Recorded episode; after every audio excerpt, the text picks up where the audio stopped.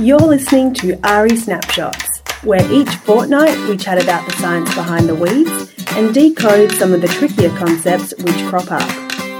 Today on AHRI Snapshots, we're chatting with Michael Ashworth. He's the agronomy lead at AHRI, and we're going to get an update on some of the results from trials the agronomy team ran last year. And we're also going to get an insight into what the trials are going to be for this year as well.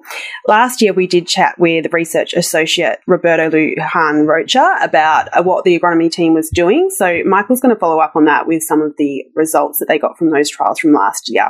How are you going, Mike? Hey, Jess, how are you? Really good. So let's start off by just refreshing our memories about the trials that you started last year, what they were looking at. We've been uh, well funded by the GRDC over the last few years to really start to pick apart sort of knowledge gaps in the area of crop competition. So there's been a ton of crop competition work being done over decades, but we really did find that there was a big, big hole, especially in the canola area when it was crop, when it came to crop competitiveness. So we've been relying on uh, we've been relying on herbicide tolerance in those crops to predominantly get over the weeds, but we really do need to give these herbicides that we are using these herbicide tolerant, mainly Roundup, in these herbicide tolerant crops we need to use crop competition to give these herbicides a rest. Okay, so let's focus on those canola trials that you did then. What were the key uh, findings that you got from those trials that you did? All this research started in 2018 and it's going to go through to 2021. And last year we actually did eight trials across the state.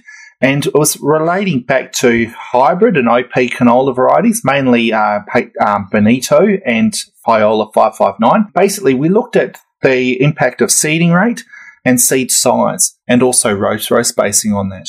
And what we found was that seed seeding rate, cutting your seeding rate. So our, our basal seeding rate, our normal seeding rate was about 50 seeds per square meter. And what we did in those trials was we cut the seeding rate by half down to 25. And then we also had 35 seeds in, per square meter in the middle there. And what we found by was that cutting our seeding rate at all really did have a major impact on the competitiveness or the seed set of the weeds within that crop. However, it didn't necessarily affect the yield of that crop. We really did have an additional hangover when it came to weed control within that crop when we cut our seeding rate. Row spacing was a major one. Basically, when we increased our row spacing at all, the weeds really did get a go on. So, really try to keep your row spacing as narrow as possible. And one of the biggest responses we found through this whole this work was the impact of seed size.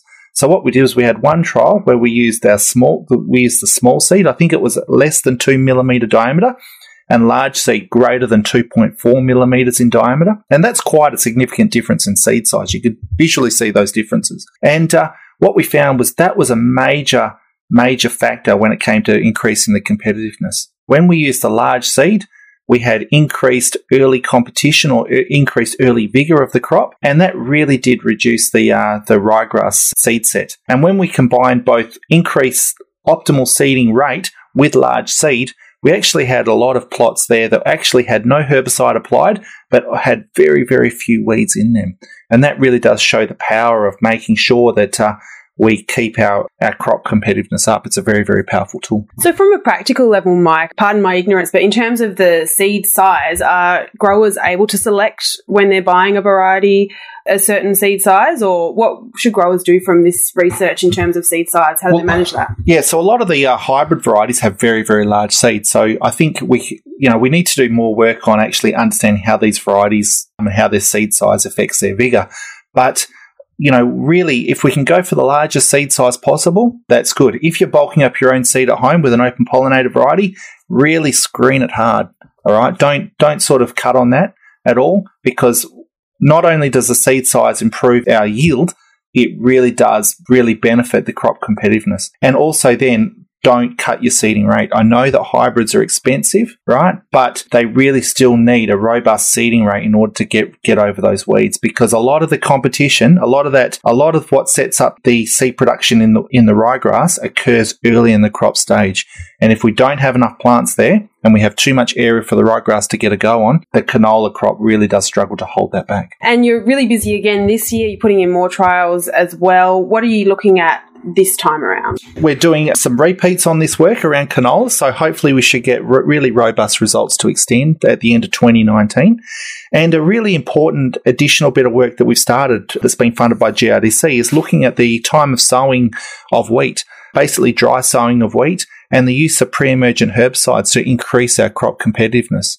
So one of our thoughts previously was it was always better to delay sowing, get a damn good knockdown on to reduce our weeds within the crop. But work out of South Australia from Gurjit Gill and, and Chris Preston has really demonstrated that the value of sowing your crop dry, getting the crop up and moving while its soil is still warm, maximizing its competitiveness, and using a really, really good pre emergent herbicide package to uh, get on top of those weeds. And what they've been able to identify is that, in, that interaction between optimum pre emergent herbicide use and, and maximizing the competitiveness of that crop by early time of sowing really does fly in the face of our pre existing thoughts. So we've actually got nine trials going around the state through to 2022 on that, ranging from Geraldton right down through the Esperance region. So it should be a really good data set and should provide us a lot of understanding about how we should be managing our wheat. Yeah, that's really exciting. And is there anything else that you want to share with the listeners out there around what's happening with the agronomy team at the moment? Well, we've been doing a lot of phenotyping of weeds. So what we've actually been identifying is our weeds have been adapting to our farming system. Okay, so and this information is going to be coming out fairly well. We, sometime in 2019 once we've finished analysing it all. Mm. But what we're identifying is that our weeds really do have a memory. So unlike herbicide resistance, where the weeds are become resistant to the herbicide, they're able to take on the herbicide and not die. We're also finding that a lot of our weed species are actually changing their life cycle to evade what we're doing. And that's especially important when it comes to using our knockdown herbicides and especially around the use of harvest weed seed control. So what we are finding is weeds are emerging later to get away from our pre-emergent herbicides but they're also flowering earlier, which makes them more likely to shed their seeds before harvest weed seed control comes along. So watch this space.